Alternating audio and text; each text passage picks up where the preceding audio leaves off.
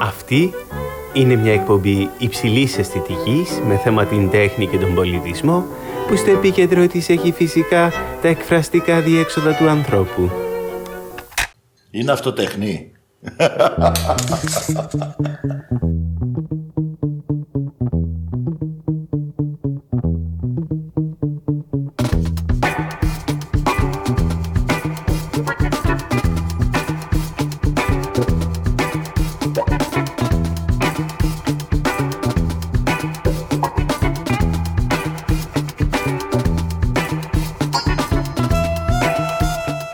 να ζωγραφίζει κάποιος στην εποχή της ψηφιακής εικόνας; Ποια είναι η σχέση της ζωγραφικής με την οθόνη και ποιο το σημείο συνάντησης τέχνης και επιστήμης; Ακόμα, ποια είναι τα όρια στα οποία μπορεί να φτάσει ένας άνθρωπος αναζητώντας τη γλώσσα του; Αλλά και πού συναντιούνται οι Μόντριαν, Κουνέλης και Σανλής και Παρθένης με τη Ρένα Παπασπύρου, τον Ρόθκο και τον Μινιμαλισμό; Είμαι ο οικαστικός καλλιτέχνης Αντώνης Στοαντσίκης και ακούτε το podcast «Είναι αυτό τέχνη»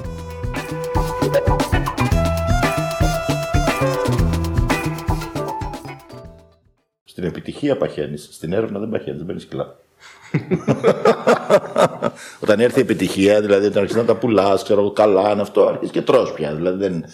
ε, έχω ένα φίλο καλλιτέχνη, Γερμανό, ο οποίος είχε, βγει, ε, είχε πάει σε ένα εστιατόριο και του λένε, ξέρεις, ήταν με άλλους φίλους. Λέει, Όχι, άλλο μακαρόνια. Θέλω ένα κανονικό ψάρι με ένα κανονικό μπουκάλι κρασί. ένα πολύ ωραίο πρώτο πιάτο και ένα γαμάτο ντεσέρτ μετά. Όχι, άλλο μακαρόνια.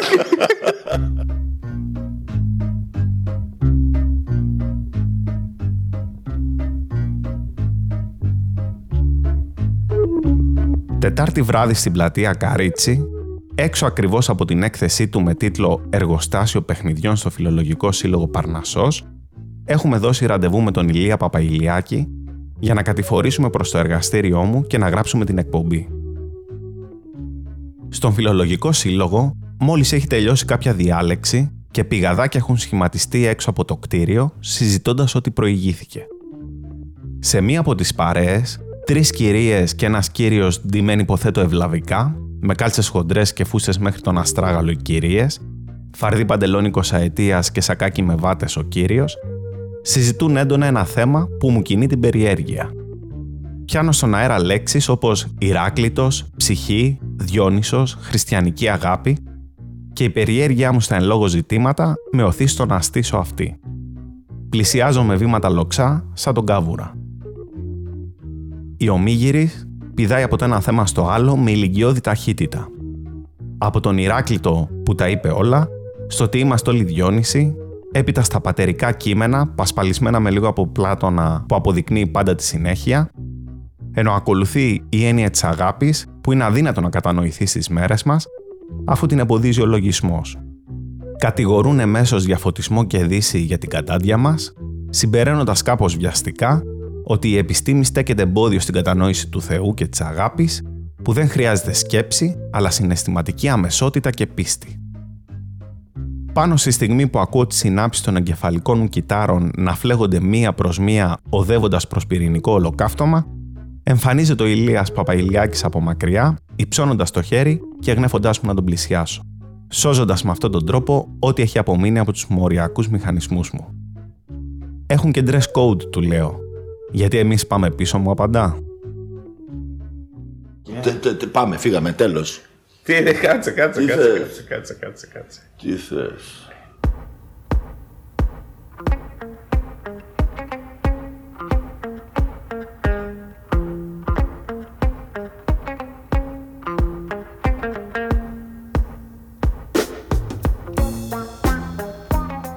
Η σκηνή που μόλις περιέγραψα δεν ήταν η πρώτη θεαματική είσοδος του Ηλία Παπαϊλιάκη στο πλάνο. Είχε προηγηθεί αυτή του 2019 σε μια έκθεσή μου στο Space 52 στον Κεραμικό, όπου ένας κύριος που η εμφάνισή του μου διέφευγε μέχρι εκείνη τη στιγμή, στέκεται μπροστά από έναν πίνακά μου και το μελετάει με προσοχή. Ο άνθρωπος αυτός ήταν κυριολεκτικά ντυμένος σαν ψαράς, άντε και birdwatcher. Φορούσε καπέλο του ψαρά, λεπτό navy blue μπουφανάκι συνοδευόμενο από καρό που κάμισο σε στυλ Fisherman's Friends και φαρδί μπες παντελόνι. Υπέθεσα ότι είναι κάποιος που ψώνιζε σε κάποιο από τα μαγαζιά με ίδια αλληλείας περιοχής, είχε παρκάρει κάπου κοντά, είδε φως και μπήκε. Με ρωτάει «Εσύ ο καλλιτέχνης» Του απαντάω «Ναι» και πλησιάζω. Το μάτι του σκανάρει το έργο απ' άκρη άκρη και στέκεται ακριβώς εκεί που δεν ήθελα. Έχοντας γνώση των αδυναμιών του συγκεκριμένου σημείου, εκείνος το εντοπίζει και αρχίζει να μου αναλύει σε βάθος κάθε πτυχή του έργου, κάθε συνθετικό λάθος, κάθε αδυναμία αλλά και κάθε του προτέρημα. Γενικότερα, κάθε τι που έκανα όταν το έφτιαχνα σαν να ήταν παρόν τη στιγμή της δημιουργίας. Την ώρα που μου ανέλυε τα παραπάνω, ένας φίλος με σκουντάει και μου λέει στο αυτί ότι είναι ο Παπαγιλιάκη. Σκάλωσα και ντράπηκα. Γιατί ενώ ήξερα το έργο του, ομολογώ πως δεν τον αναγνώρισα εμφανισιακά. Αυτό που αναγνώρισα όμως είναι ότι ο άνθρωπος που είχα απέναντί μου μιλούσε με τόσο βάθος και τόσο αγάπη για τη ζωγραφική, που η συζήτηση μαζί του απλά έδινε διαφορετική χρειά στη λέξη ψάρωσα. Πόσο μάλλον όταν μιλάμε για έναν άνθρωπο που όταν περιγράφει το ξεκίνημα ενός πίνακα το περιγράφει σαν τη διάθεσή του να ρίξει μια βουτιά. Ψαράς είμαι. Αλλά ποιος είναι ο κύριος με το ψαράδικο καπέλο, το διαπεραστικό βλέμμα και τις επικές εισόδους; Για να το γνωρίσουμε καλύτερα, πάμε να ρίξουμε μια ματιά σε κάποια σύντομα βιογραφικά στοιχεία.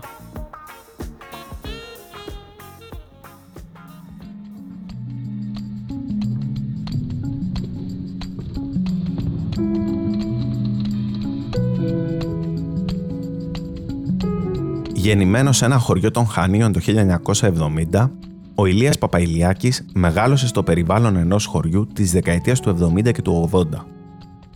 Η πρώτη του επαφή με τη ζωγραφική ήρθε μέσα από τις βυζαντινές εικόνες των εκκλησιών της περιοχής. Βλέποντας τις εκκλησίες αυτές και έχοντας τη δυνατότητα να τις επισκέπτεται ανα πάσα στιγμή, άρχισε να ασκείται στην ιδέα ενός χώρου όπου υπάρχει μια εικόνα, όχι απαραίτητα θρησκευτική ή αναπαραστατική. Τελείωσα το σχολείο 17 χρονών και έφυγα 17 χρονών από το χωριό μου. Είχα δώσει κάτι πανελλαδικές γιατί έψαχνα τη φάση να δω τι θα γίνει με το σχολείο καλών τεχνών. Είχα πάρει μια αναβολή και τέλος κάποια στιγμή, αλήτεψα και λίγο, στα 19 μου, τη μέρα που πέθανε ο Γιάννης Τσαρούχης. Αυτό είναι. ε, θέλει βιογραφικά, να είναι βιογραφικό. Δεν το έχω πει κιόλας. Πήγα στο φροντιστήριο του κυρίου Νίκου Στέφου. Ήταν Ιούλης, ε, και μόλις μπήκα μέσα κατάλαβα ότι δεν έχω κάνει λάθος. Δηλαδή ότι έτσι θα είναι η ζωή μου από εδώ και πέρα. Το 1990 μπαίνει στην Ανωτάτη Σχολή Καλών Τεχνών και γράφεται στο εργαστήριο του Χρόνη Μπότζογλου. Πήγα στο Χρόνη. Ο Χρόνης δεν με άντεχε όμως. Καλή του ώρα εκεί που είναι. Ε, δεν το λέω με παράπονο. Δεν το λέω καθόλου πικρά. Δεν με άντεχε ο άνθρωπος, ρε παιδί μου. Δεν, δεν τα βρίσκαμε καθόλου. Και στο τέλος της χρονιάς, παρά το ότι δούλευα πολύ και του πήγα τα πάντα, αλλά δεν δούλευα στο εργαστήριο γιατί έπαιζε κατάληψη και πηγαίναμε στην κατάληψη και δουλεύαμε. Στις 3 Σεπτεμβρίου μου λέει: Κοίταξε να δεις, εγώ δεν έχω, δεν τα βρίσκουμε. Φύγε. Σκληρό δάσκαλο. Ε, έχω ανάμεικτα συναισθήματα για τον χρόνο. Ε, δεν τον έχω καταδικάσει όμως. Κανένα δεν έχω καταδικάσει στην πραγματικότητα από όλους αυτούς τους ανθρώπους. Πάντως εντάξει, δεν τα βρήκαμε, ρε παιδί μου, το καταλαβαίνω. Δεν μ' άρεσε γιατί προωθούσε πολύ γλύφτες. Αυτό πρέπει να το πω όμως. Τ' άρεσε δηλαδή, ήταν επιρρεπής ε, στο γλύψιμο, κάτι στο οποίο είμαι και εγώ δυστυχώς μεγαλώνοντας. Ναι. Ναι. Ε, δεν, δεν το λέω μόνο για το χρόνο, δηλαδή το λέω και για μένα. Επίσης και εγώ είμαι επιρρεπής. Δηλαδή. Ε, και ίσως γι' αυτό το αναγνωρίζω κιόλας. Mm. Τέλος πάντων, μετά έφυγα από το χρόνο πήγα στον Κεσανλή. Ο Κεσανλή ήταν ένας από τους πιο σημαντικούς ανθρώπους που έχω γνωρίσει στη ζωή μου. σω όσο σημαντικός ήταν και ο πατέρας μου. Γενναιόδωρος, αλκοολικός, μεγαλόψυχος, άνισος, συναρπαστικός.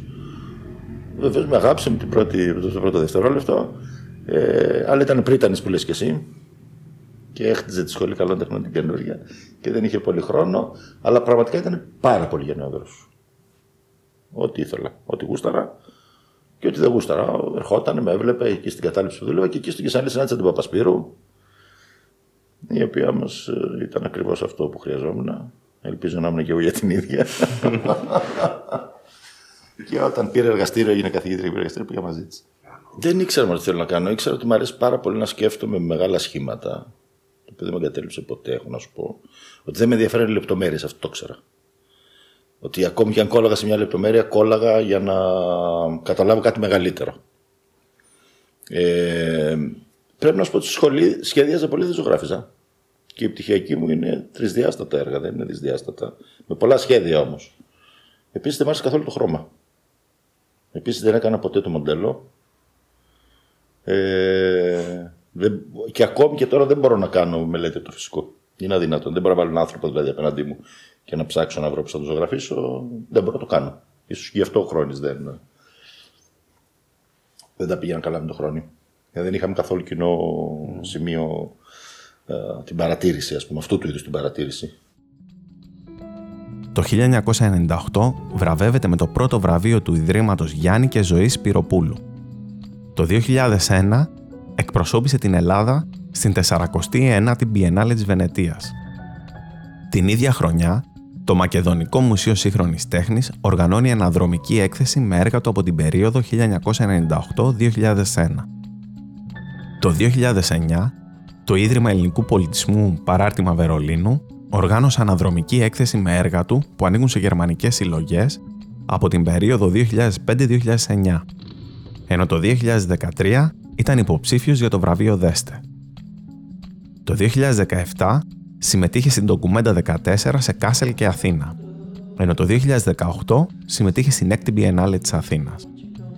Έχει παρουσιάσει τη δουλειά του σε περισσότερες από 25 ατομικές εκθέσεις στην Ελλάδα και στο εξωτερικό.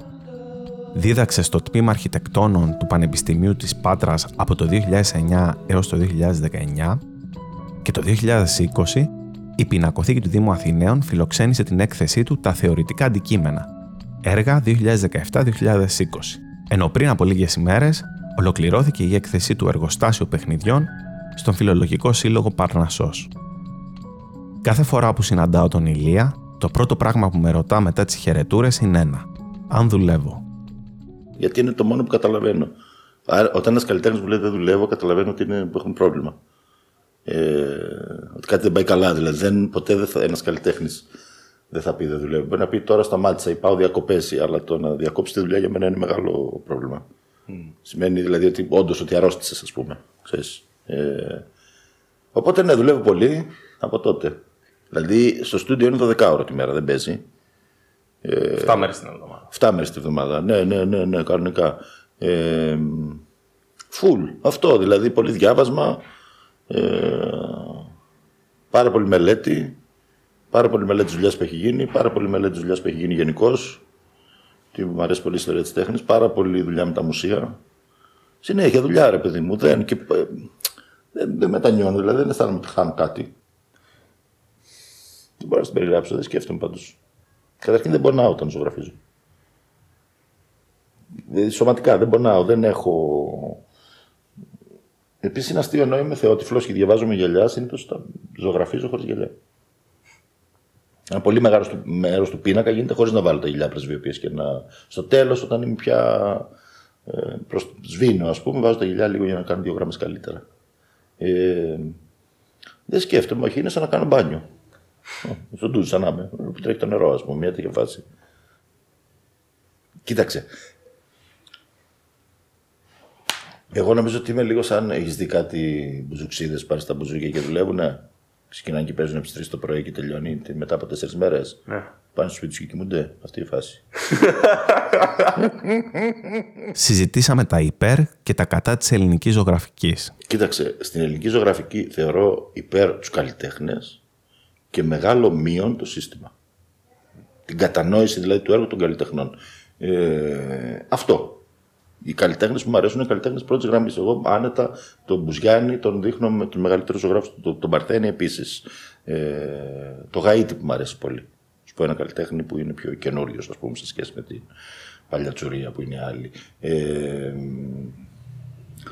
δεν έχει πρόβλημα ο καλλιτέχνης εκεί, ρε παιδί μου. Το πρόβλημα είναι ότι δεν, ποτέ δεν τον, μας τον δείχνουν σωστά αυτόν τον καλλιτέχνη, ποτέ δεν τον παίζουν σωστά. Η Χρύσα είναι μια τεράστια γλύπτρια, ας πούμε. Έχουν κάνει και καλλιτέχνες μαλακίες. Το έχουν επιδείξει λίγο το έργο τους. Εντάξει, δεν πειράζει. Στο παιχνίδι. ναι, και αυτό μέσα. Ε, τη δασκάλα μου θεωρώ ότι είναι μια σπουδαία καλλιτέχνης. Δηλαδή και όσο περνά ο καιρός, ε, αποκαλύπτει αυτό το πράγμα. Δεν η Ρεμπέκα Χόρν είναι πολύ καλύτερη. Αλήθεια. Όχι, πιστεύω. Έτσι. Είναι μια γυναίκα 85 χρονών σήμερα, η οποία ακόμη παράγει έργο. Και είναι σωστό το έργο που παράγει. Είναι δικό της επίσης. Είναι πρωτότυπο, είναι ενδιαφέρον έργο.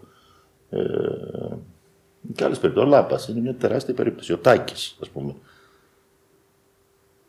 Κατάλαβες να σου πω; Ναι, ναι, Τώρα από ναι. εκεί πέρα θα ήθελα το, το πράγμα να είναι πιο προωθημένο και στην κατανόηση του έργου μεγάλων καλλιτεχνών όπως αυτούς που ανέφερα και που του θεωρώ πολύ μεγάλους και μακάρι να τους μοιάσω μεγαλώντας, ε, αλλά και για όλους τους υπόλοιπους. Δηλαδή δίνουμε μάχη καθημερινά. Δεν υπάρχει κανείς λόγος από τη στιγμή που έχουν υπάρξει αυτοί οι καλλιτέχνες δίπλα μας ε, να πρέπει να εξηγούμε το αυτονόητα.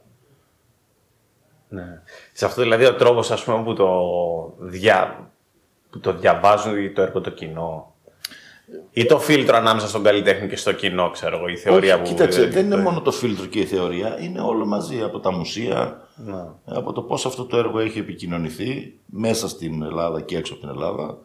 Ε, ε έχω πολλά μαζεμένα μωρία τους ενδιάμεσους. Αυτοί δεν κάνουν καλά τη δουλειά τους, κατά τη γνώμη μου. Δηλαδή, τι άλλο να κάνουμε τους Γιάννης. Για πες.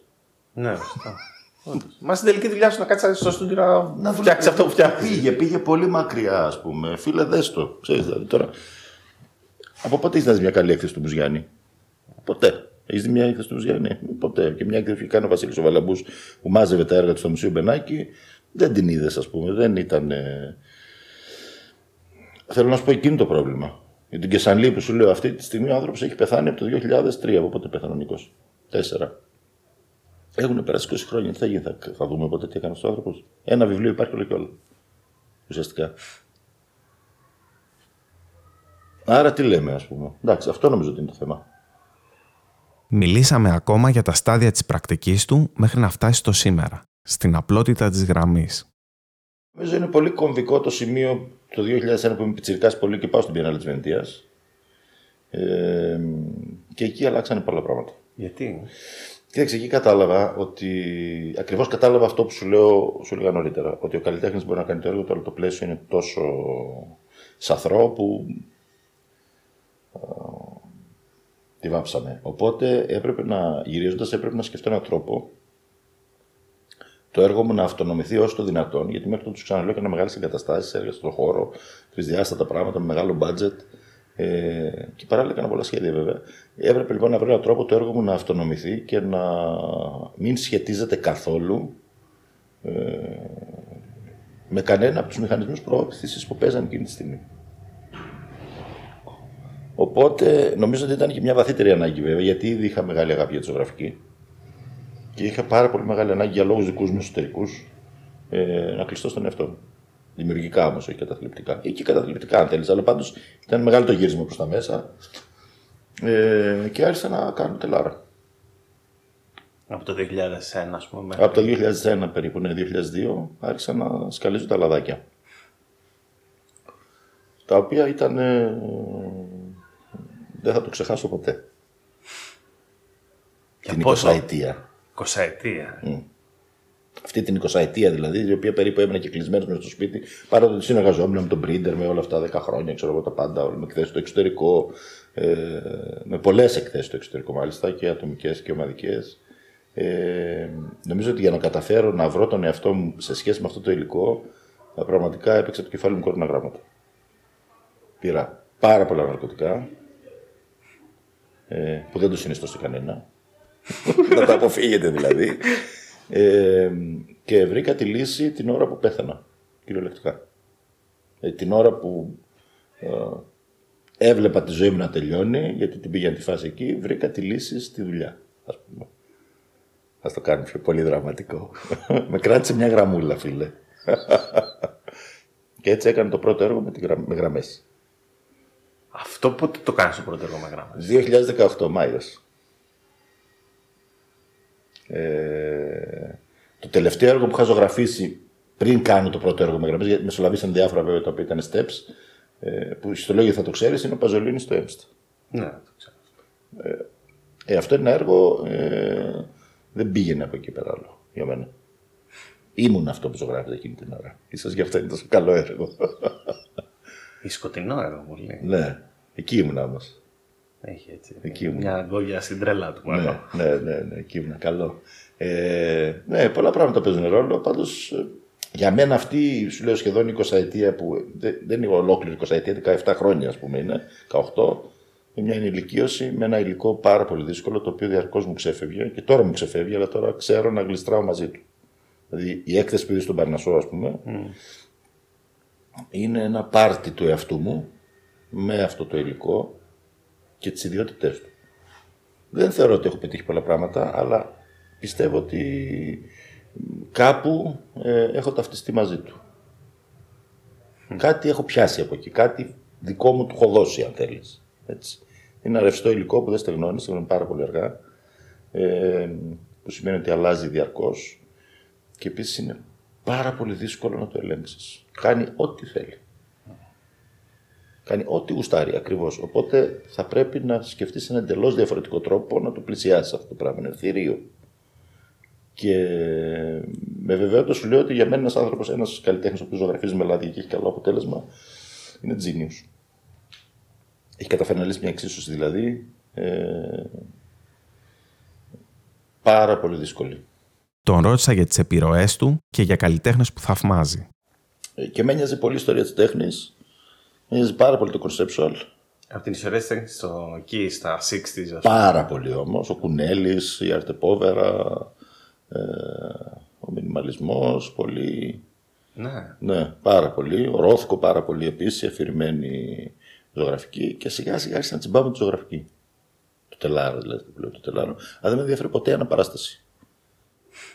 Ο Μπάζελιτ είναι ένας ζωγράφος ο οποίος μου αρέσει, Ναι. έχω να σου πω. Και γερνάει φανταστικά. Τα, τα, τα γεροντικά του έργα είναι εκπληκτικά έργα. Είναι έργα μεγάλης ευφυΐας και συγκέντρωσης. Επίσης μου αρέσει πολύ ο Χόκνεϊ ναι. τον οποίο θεωρώ καλό ζωγράφο.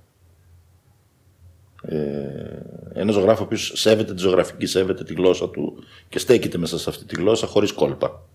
Ε, και γι' αυτό νομίζω η δουλειά του είναι, για μένα είναι πολύ πιο ενδιαφέρουσα.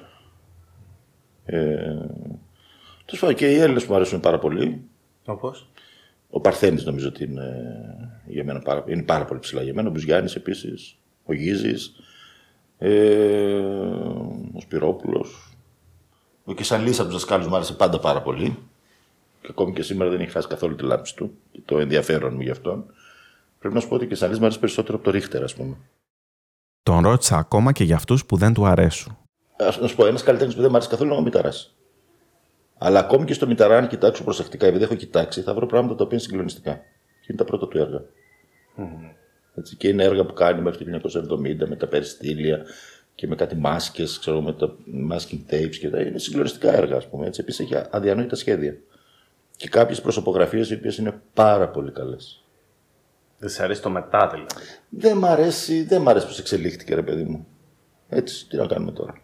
Αλλά έχει έργα. Ο Χρόνη δεν μ' αρέσει η δουλειά του, αλλά επίσης έχει πράγματα που είναι πάρα πολύ ωραία. Η Ακουαρέλη με τη μάνα του είναι μια πολύ ωραία σειρά. Ε, έργων που θα ήθελα πολύ να κάνω τέτοια έργα, ας πούμε. Δηλαδή λέει αλήθεια εκεί, δεν λέει ψέματα. Με τον Τζαρούχη έχω μια παράξενη σχέση. Γιατί; Κάπου τον βρίσκω, κάπου, νομίζω ότι είναι ένας πολύ έξυπνος άνθρωπος με τεράστια ευαισθησία. Ε, κάπου τον χάνω κιόλας όμως. Και επίσης πρέπει να σου πω ότι ο Ρίχτερ δεν μ' αρέσει. Όπως δεν μ' άρεσε ποτέ. Γιατί; Γιατί μου φαίνεται πολύ επιφανειακό αυτό το πράγμα. Νομίζω ότι λύνει το πρόβλημα στρίβιν για το αραβόνος. Έξυπνο βέβαια πολύ. Κοίταξε, αργότερα που δούλεψα πολύ με τη ζωγραφική, ε, στη- όλη η ιστορία είναι ύλη και ενέργεια. Να μπορείς να μετασχηματίσεις αυτή την ύλη σε ενέργεια ή να μετασχηματίσεις τον εαυτό σου μέσα στην ύλη και στην ενέργεια. Ο ζωγράφος πρέπει να δημιουργήσει ένα φίλτρο στο τελάρο, αυτό είναι η ιστορία. Το υλικό του δηλαδή, να καταφέρει να το τοποθετήσει στο τελάρο με τέτοιο τρόπο που όλα τα, πώς τα, λένε, τα σωματίδια του υλικού να ξανακολλήσουν μεταξύ τους. Αυτό, αν δεις τον Τσιάνο, τον Βελάσκεθ, αυτό κάνουν, ας πούμε, αυτή είναι η μεγάλη ζωγραφική. Ο Ρίχτερ αυτό το πράγμα το κάνει από πάνω. Ριχά, ας πούμε. Ε, Ναι, ωραία, γαμό, μπράβο. αλλά όχι, φίλε μου. όχι, εντάξει. όχι.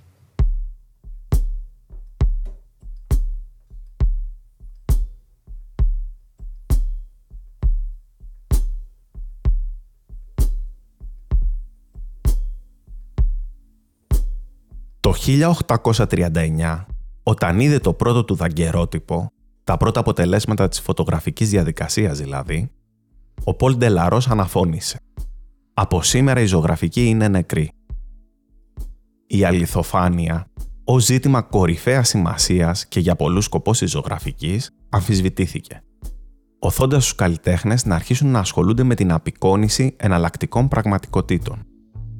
Με άλλα λόγια, με όλα αυτά που ήταν πέρα από τις δυνατότητες της φωτογραφίας για απλή αναπαράσταση. Σταδιακά, το φυσικό αντικείμενο του πίνακα ξεκίνησε να λειτουργεί ως ένας μετατοπιστής, ως ένα υλικό αντικείμενο που βρίσκεται μπροστά μας, όχι απλά για να το δούμε. Όπως έγραψε ο ιστορικός τέχνης Λέο Στάινμπεργκ, η ζωγραφική στην εποχή μας δεν είναι απλά μια οπτική εμπειρία της φύσης, αλλά είναι μια εμπειρία των ίδιων μας των λειτουργικών διαδικασιών. Γνωρίζουμε ότι η ζωγραφική απαιτεί παρατεταμένη σχέση με αντικείμενα. Απαιτεί παρατήρηση. Ένα χρονοβόρο κοίταγμα που καταλήγει σε ένα πολύπλοκο βίωμα. Και νομίζω ότι αυτός είναι ένας από τους πολλούς λόγους που η ζωγραφική αντέχει. Γιατί όπως θα δούμε και στη συνέχεια, η ζωγραφική αποδείχτηκε πως είναι όπως ένας τροχός. Μπορεί να εξυπηρετήσει το ίδιο επιτυχημένα ένα ρομποτικό ρόβερ σε αποστολή στον Άρη, όπως και μια άμαξα με άλογο.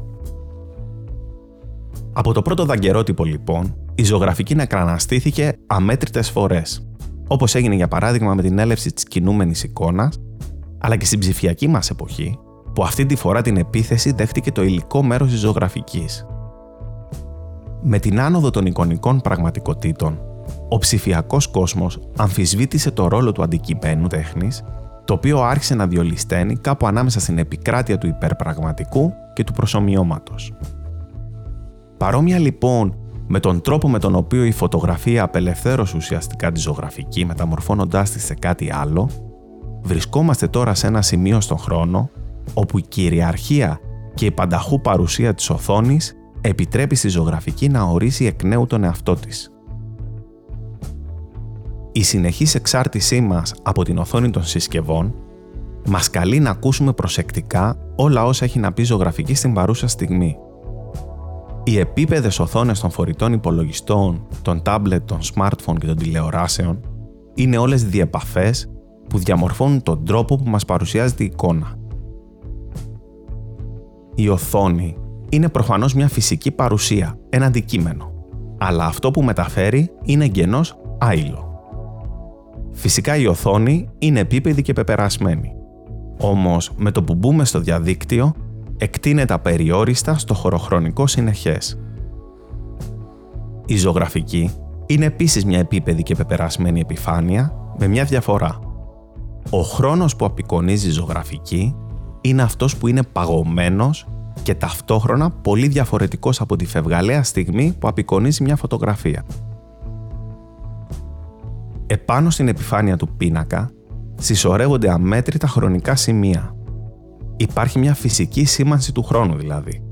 Από τον τρόπο με τον οποίο το χέρι του καλλιτέχνη κινείται πάνω στην επιφάνεια του πίνακα όταν το δημιουργεί, αφήνοντας τα ίχνη του. Μετατρέποντας με αυτόν τον τρόπο την επιφάνεια σε φίλτρο, όπως ανέφερε ο Ηλίας Παπαϊλιάκης ένα φίλτρο μέσω του οποίου αντιλαμβανόμαστε τη διαλεκτική εικόνα αντικειμένου. Και αυτή ακριβώς η διαλεκτική είναι που μεταφέρει τη ζωγραφική σε έναν άλλο χώρο, συμπαρασύροντας και εμάς μαζί της. Τη μεταφέρει σε έναν χώρο όπου η ανθρώπινη αφή καταφέρνει να επανατοποθετήσει τη ζωγραφική ως ένα αντικείμενο ικανό να απεικονίσει τον χρόνο μέσα από τον απεικονιζόμενο χώρο.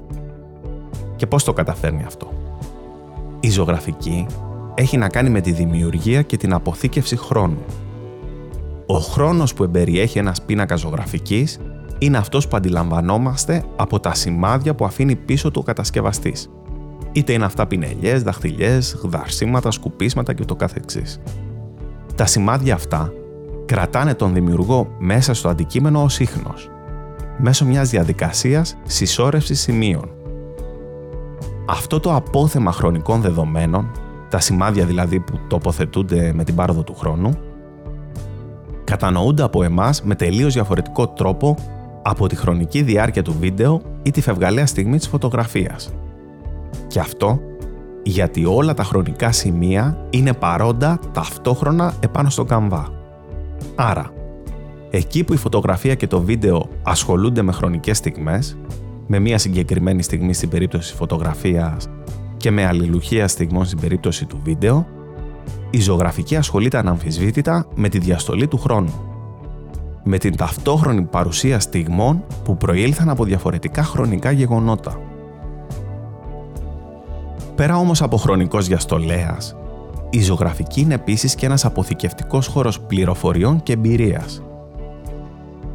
Σε αντίθεση με τις οθόνες των συσκευών μας, που πάντα μεσολαβούν ανάμεσα σε εμάς και την πληροφορία, η ζωγραφική είναι σαν μια οθόνη με πέτσα. Μια πέτσα σημαδεμένη από την εμπειρία του καλλιτέχνη, μια πέτσα που εμπεριέχει την πληροφορία, λαμβάνοντας υπόψη την ηλική της υπόσταση. Και κάπως έτσι, η φυσική ενσάρκωση της εικόνας είναι και πάλι βιώσιμη στην εποχή μας, αφού μετακινείται σε έναν χώρο που δεν μπορεί να αναπαραχθεί από την τεχνολογία.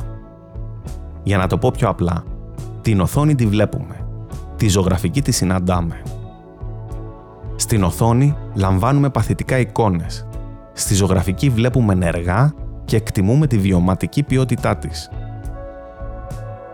Όσο για όσες και όσους ζωγραφίζουν, γνωρίζουμε καλά ότι το να ζωγραφίζεις σημαίνει να βγαίνεις από τον εαυτό σου όχι μόνο εξαιτίας της χειρονακτικότητας του μέσου, αλλά και γνωρίζοντας μια ιστορία που προηγείται του εαυτού σου, που ξεπερνάει τον εαυτό σου. Σημαίνει να ενεργείς με πίστη, ξεκινώντας μια πρακτική που θανατώθηκε και αναστήθηκε αμέτρητες φορές. Επιπλέον, σημαίνει και μια αυθεντική σχέση με μια οντότητα που είναι ταυτόχρονα εικόνα, αντικείμενο και κυκλοπαίδεια μια σχέση που εξαρτάται από τη βραδύτητα και την ικανότητα της ζωγραφικής να είναι πάντα παρούσα. Η ζωγραφική λειτουργεί μάλλον για να συνδυάσει την εμπειρία, να τοποθετήσει τον θεατή σε έναν διαφορετικό χώρο που ρυθμίζεται τόσο από αυτόν όσο και από το αντικείμενο ταυτόχρονα. Και προφανώς σημαίνει και μια σύνδεση αρκετά διαφορετική από αυτή που έχουμε με την οθόνη των συσκευών μας – ο Ζαν Κλέρ μας λέει ότι η ζωγραφική δεν προκαλεί γέλιο σε αντίθεση με το θέατρο. Και σε αντίθεση με τη μουσική δεν φέρνει ούτε δάκρυα. Δεν έχει πλάκα. Στην καλύτερη περίπτωση στηρίζεται στο κράτημα, στο άρρητο. Η τέχνη της ζωγραφικής, αργή και επαγωγική, δημιουργεί μια οθόνη ανάμεσα στον εαυτό μας και τον κόσμο. Μια οθόνη αντίθετη από την οθόνη των συσκευών, μια οθόνη που αναπαύει τα μάτια. Η ζωγραφική δεν αναζητά την οπτική ικανοποίηση, ούτε υποκύπτει στη γοητεία του θεάματος. Ζητά τον υπομονετικό εμποτισμό μας από την ανάγνωση. Μια λεπτεπίλεπτη και σιωπηλή διαδικασία. Γι' αυτό και στην πραγματικότητα δεν βλέπουμε, διαβάζουμε το έργο. Όταν βλέπω έναν πίνακα, γράφει ο Ζαν Κλέρ, είναι λες και με διαπερνάει ηλεκτρικό ρεύμα την αργή διείσδυση των λέξεων τη διαδέχεται η ένταση του κραδασμού. Έτσι κατανοώ τη σύσταση να μην πλησιάζουμε τα έργα, για να μην κεραυνοβοληθούμε. Το 1995, όταν επιμελήθηκε την επαιτειακή Biennale της Βενετίας, αποφάσισε να γιορτάσει τα 100 χρόνια του θεσμού, προκαλώντας την αντίληψη ότι η εικονοκλαστική δύναμη της ζωγραφικής είναι νεκρή η 46η Biennale με τίτλο «Ταυτότητα και ετερότητα. Φιγούρες του σώματος από το 1895 έως το 1995» αποφασίζει να εστιάσει στο μέσο της ζωγραφικής μεταξύ άλλων μέσω αυτής της περίοδου, αναλύοντας τις αδυναμίες και τις κρίσεις της, μα πάνω απ' όλα την ικανότητα του μέσου να αντέχει. Στα κείμενα του καταλόγου, τα οποία υπογράφουν μεταξύ άλλων η Κλοντ Λεβιστρός, Καθρίν Πίχλερ και Φιλίπ Κομάρ, διαβάζουμε για τα χτυπήματα που έδωσε η τεχνολογία στη ζωγραφική. Πρώτα με την εφεύρεση της φωτογραφίας, που ήταν καλύτερη στο να κάνει πολλά από αυτά που η ζωγραφική προσπαθούσε να κάνει, μετά με την ανακάλυψη των ακτίνων Χ, που αποκάλυψαν το εσωτερικό των πραγμάτων όταν οι ανόητοι ζωγράφοι νόμιζαν ότι μπορούν να μιλούν για εσωτερικότητα, αλλά και με την κινούμενη εικόνα που χλέβασε τη στατικότητα της ζωγραφικής, ταράζοντας την ηρεμία της. Στη συνέχεια, Οι εξελίξεις στη βιολογία, τις νευροεπιστήμες, τη χημεία και τη χαρτογράφηση του εγκεφάλου έδειξαν πως το παιχνίδι των δυνάμεων μέσα σε αυτό που ονομάζουμε ανθρώπινη ψυχή δεν είναι άλλο από απλά ηλεκτρικά φορτία που μεταφέρονται από εδώ και από εκεί. Πολλοί ισχυρίστηκαν ότι ο άνθρωπος δεν είναι τίποτα περισσότερο από μια ομιλούσα συσκευή, μια μηχανή μεταφοράς γονιδίων που στα κύτταρά της κουβαλάει κώδικες απλά και μόνο για να τους παραδώσει στην επόμενη γενιά. Κανένα μυστήριο δηλαδή. Απλοί ντελιβεράδες. Πέρα δόθε ανασφάλιστη στην υπηρεσία του πιο σκληρού αφεντικού, του εγωιστικού μας γονιδίου. Κι όμως, κάθε νέα ανακάλυψη, κάθε νέα εφεύρεση, αντί να μας απομακρύνει από τη ζωγραφική, μας έφερε πιο κοντά της, αποδεικνύοντας ότι είναι ένα μέσο μέσα στο οποίο και μέσω του οποίου τα πράγματα βρίσκουν τρόπο να μεταμορφωθούν. Πέρα από μετατοπιστής δηλαδή, είναι και μεταμορφωτής. Ο σαρωτικός ρεαλισμός της φωτογραφίας όθησε τους καλλιτέχνες στη ζωγραφική των εντυπώσεών τους από τα πράγματα. Η κινούμενη εικόνα οδήγησε στην απελευθέρωση κάθε ζωγραφικού ορίου. Οι εξελίξεις στη χημεία και τη βιολογία συμπεριλήφθηκαν στην έρευνα της ζωγραφικής για κάθε κρυμμένη πραγματικότητα. Και κάπως έτσι, φτάνουμε στο γενικότερο συμπέρασμα ότι επιστήμη και τέχνη δεν είναι δύο διαφορετικοί κόσμοι. Είναι δύο διαφορετικοί τρόποι να διαμορφώσουμε τον κόσμο. Δύο τρόποι που συγκλίνουν στο σημείο που ονομάζουμε ανθρώπινη γνώση. Γι' αυτό και μοιράζονται τις ίδιες μεθοδολογίες. Την επίπονη παρατήρηση και τον εξουθενωτικό πειραματισμό για την παραγωγή γνώσης. Η επιστήμη και η τέχνη είναι συγκοινωνούντα δοχεία. Όταν η επιστήμη της εγκληματολογίας χρειάστηκε να μελετήσει τα χαρακτηριστικά του ανθρώπου, στράφηκε στο ακαδημαϊκό σχέδιο. Όταν η κλασική τέχνη πίστευε ότι η φόρμα προήλθε από μέσα, θεώρησε απαραίτητο να μελετήσει ανατομία.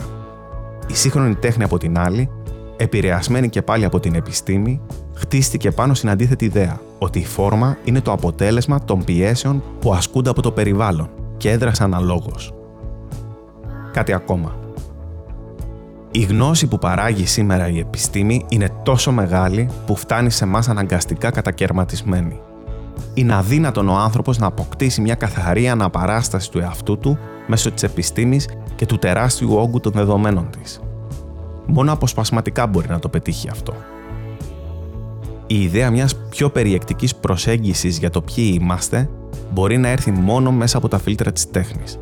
Και πάνω σε αυτό είναι που συγχρονίζονται τα δύο πεδία. Ο αγώνας μεταξύ επιστήμης και τέχνης πρέπει να κατανοείται περισσότερο ως αγώνας κοιταλοδρομίας παρά μονομαχίας. Ένας αγώνας που απότερο στόχο του έχει την παραγωγή ανθρώπινης γνώσης. Ξέφυγα όμως. Πάμε κλείνοντας να ακούσουμε την ιστορία του Ηλία Παπαϊλιάκη επάνω στο ερώτημα «Είναι αυτό τέχνη» Εγώ θυμάμαι ότι ήμουν 10 ετών. Είναι σχετικά καινούργια εμπειρία, δηλαδή είναι από τις πρώτες της γενεδέ που τόσο μυστικά, θα σου πω πιο φανερά.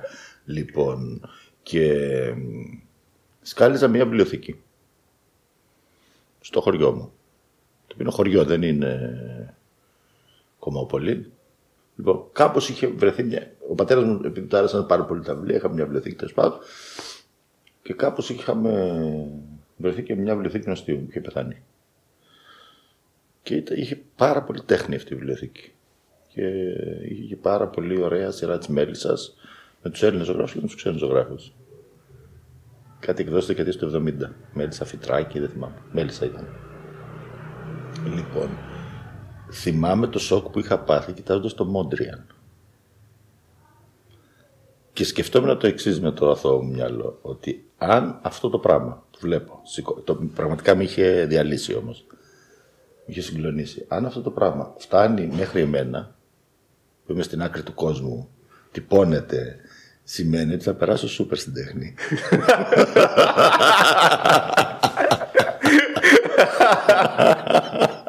λοιπόν, παίζει να κοιμόμουν κανένα εξάμεινο αγκαλιά με αυτό το βιβλίο. Και μου δίνει φοβερό κουράγιο στα όνειρα που έκανα για να γίνω καλλιτέχνης. Γιατί βεβαίως δεν φανταζόμουν ότι θα γίνω ένας καλλιτέχνης. Που θα κάνει πράγματα που θα είναι γνωστά. Πάντα πιστεύω ότι ένα καλλιτέχνη ότι κάνει πράγματα που δεν κάνει κανείς άλλος. και άρα η φάση με τα Μόντριαν πραγματικά σου λέω είχε κάψει το κεφάλι. Ναι. ναι. Μου έδωσε πολύ μεγάλο κουράγιο και πάρα πολύ μεγάλη δύναμη και πάρα πολύ μεγάλη πεποίθηση, την οποία την έχω ακόμη. Όταν το είδες, αναρωτήθηκε αν καλά είναι αυτό. Όχι, ήμουν σίγουρος ότι είναι τέχνη. Αλλά ήμουν σίγουρος ότι αυτό το πράγμα θα πέρασε από χίλια κύματα για να εδραιωθεί σαν τέχνη. Για μένα ήταν. Από τη στιγμή που ήταν ένα πράγμα το οποίο με συγκλώνιζε και βέβαια έπασα όταν τα έδωσε ζωντανά. Δεν χάθηκε, δηλαδή όταν τα έδωσε ζωντανά, κατέρευσα. Αλλά πιτσιρίκο σου λέω, κοίταζε το βιβλίο και έλεγα είναι αδύνατο αυτό το πράγμα. Έχει αντέξει όλη την κριτική, έχει καταφέρει και έχει πει σε ένα κάρο παπάρες ότι κάτι σοβαρό συμβαίνει, φτάνει μέχρι εμένα και αυτό που έχει έρθει μέχρι εδώ να μου πει είναι πήγαινε μου στο πατσά τώρα. Πάμε, κάθε τις γραμμούλες μόνο.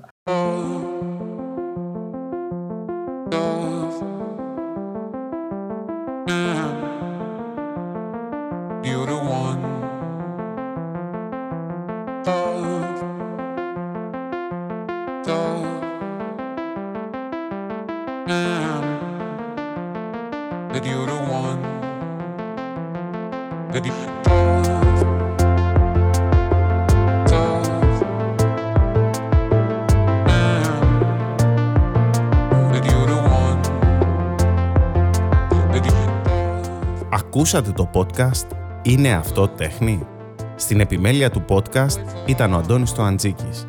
Τεχνική επεξεργασία Γιώργος Μπόνιας. Περισσότερες λεπτομέρειες και βιβλιογραφικές πηγές που χρησιμοποιήθηκαν για την έρευνα του επεισοδίου μπορείτε να βρείτε στην περιγραφή του podcast. Εάν σας άρεσε αυτό που μόλις ακούσατε, βρείτε μας στο site antonistoantζίκης.com ή ακολουθήστε μας σε όλες τις πλατφόρμες που υποστηρίζουν podcast. Στο Spotify, στο Apple Podcasts, στο Google Podcasts ή σε όποια εφαρμογή προτιμάτε.